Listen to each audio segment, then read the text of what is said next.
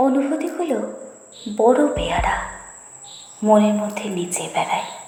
আর প্রকাশের সময় শুধুই না সূচক দীর্ঘশ্বাস প্রকাশ করে ভালোবাসার প্রকাশটা করতে দেয় না। কত কিছু নিয়ে এসেছিলাম তোমায় জানাব বলে। আর কি হলো? সিগন্যালহীন চ্যানেলের মতো শুধুই ক্যা কু করতে থাকল। এখন তুমি সামনে নেই। বেয়ারা অনুভূতিগুলো ফুটছে। আর তাতেই আঙুল চালিয়ে প্রকাশ করছি আমার ডায়েরির নোটসে। ভেবেছিলাম তোমায় তুই করে বলে যেটুকু জটিলতা আছে কাটাবো। তোমায় ভালোবাসি, তোমায় ভালো লাগে বলব। বলব, গ্রীষ্মের দিনে এক ফোঁটা বৃষ্টিটা যেমন প্রীতিকর, ঠিক ততটাই আমার মধ্যে তোমার উপস্থিতি। তোমায় বাস্তবে আরও বেশি সুন্দর লাগে। তোমায় দেখে বেড়ে ওঠা স্পন্দন, ভালোবাসে বলতে গিয়ে কেঁপে ওঠা ঠোঁট, সবই তো তোমায় ভালোবাসার প্রকাশ। কিন্তু পারলাম কই? আমি পারলাম না। তোমায় দেখে সব কেমন গোলমাল হয়ে গেল। সমস্তটা। স্টেশনে তোমায় দেখে আটকে যাওয়া নিঃশ্বাস। তোমায় দেখে আমার মুগ্ধতার প্রকাশ। তোমার নিয়ে আসা খাবার, সে তো আমার খোলা চোখে দেখা একটা স্বপ্ন। স্টেশন থেকে বেরোনো, চার্চে যাওয়া, রাস্তা দিয়ে তোমার সাথে হেঁটে চলা, সবই যেন পরশ পাথরের ছোঁয়া। স্বপ্ন।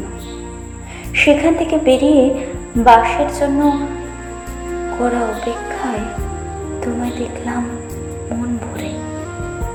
মানবিক স্পর্শে ছুঁয়ে দিলাম হৃদয়।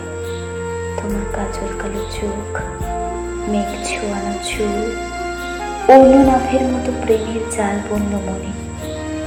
বারবার বলে দিয়ে গেল মনে।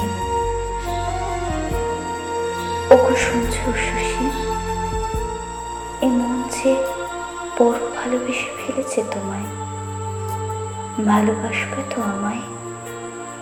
মনে সাহস সঞ্চয় করে অস্ফুট স্বরে আওয়াজ বেরোতেই বাসের আগমন।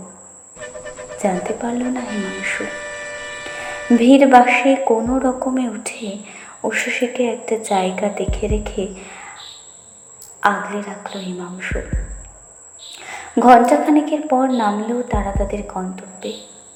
ছটফট করছিল তাকে জানানোর জন্য তার ভালোবাসার কথাগুলো। অনেক চেষ্টা, অনেক স্পন্দন, কাঁপল ঠোঁট। না, তবু পারল না জানাতে তার অনুভূতিগুলো। পারল না জানাতে তার ভালোবাসার কথা। পারল না পারল না হিমাংশু। সময় গড়িয়ে বিদায় বেলা উপস্থিত হলো। দুজনে দুজনের হাত ধরে একে অপরের দিকে তাকিয়েছিল তারা। ঘোর ভাঙল ট্রেনের অ্যানাউন্সমেন্টে। না চাইতেও আসতে হবে এবার তাদের। ট্রেনে উঠে শেষ স্পর্শটা হলো। ট্রেনে ধীরে ধীরে বেড়ে ওঠা গতি হাত ছাড়ালো তাদের। দাঁড়িয়ে রইল শশী অপলক দৃষ্টিতে যতক্ষণ না চোখের আড়াল হলো হিমাংশু। হিমাংশু ছেড়ে যাওয়া হাত নাড়তে থাকল যতক্ষণ দেখতে পেল তাকে। হিমাংশু কথা দিয়েছিল, তাকে পরের পাড়ার নালিশে সুযোগ দেবে না। না বলা কথাগুলো, মনের অনুভূতিগুলো না কেঁপে ওঠা ঠোঁটে স্বাভাবিক স্পন্দনে তাকে জানাবে। কিন্তু পরের বাড়ির আর প্রয়োজন হয়নি। তার হৃদস্পন্দন আর বাড়েনি। কাঁপেনি তার ঠোঁট। দেখেছিল শশী খবরে আপ লালগোলা শিয়ালদা প্যাসেঞ্জার, লাইনচ্যুত হয়ে ভয়াবহ দুর্ঘটনার শিকার হয়।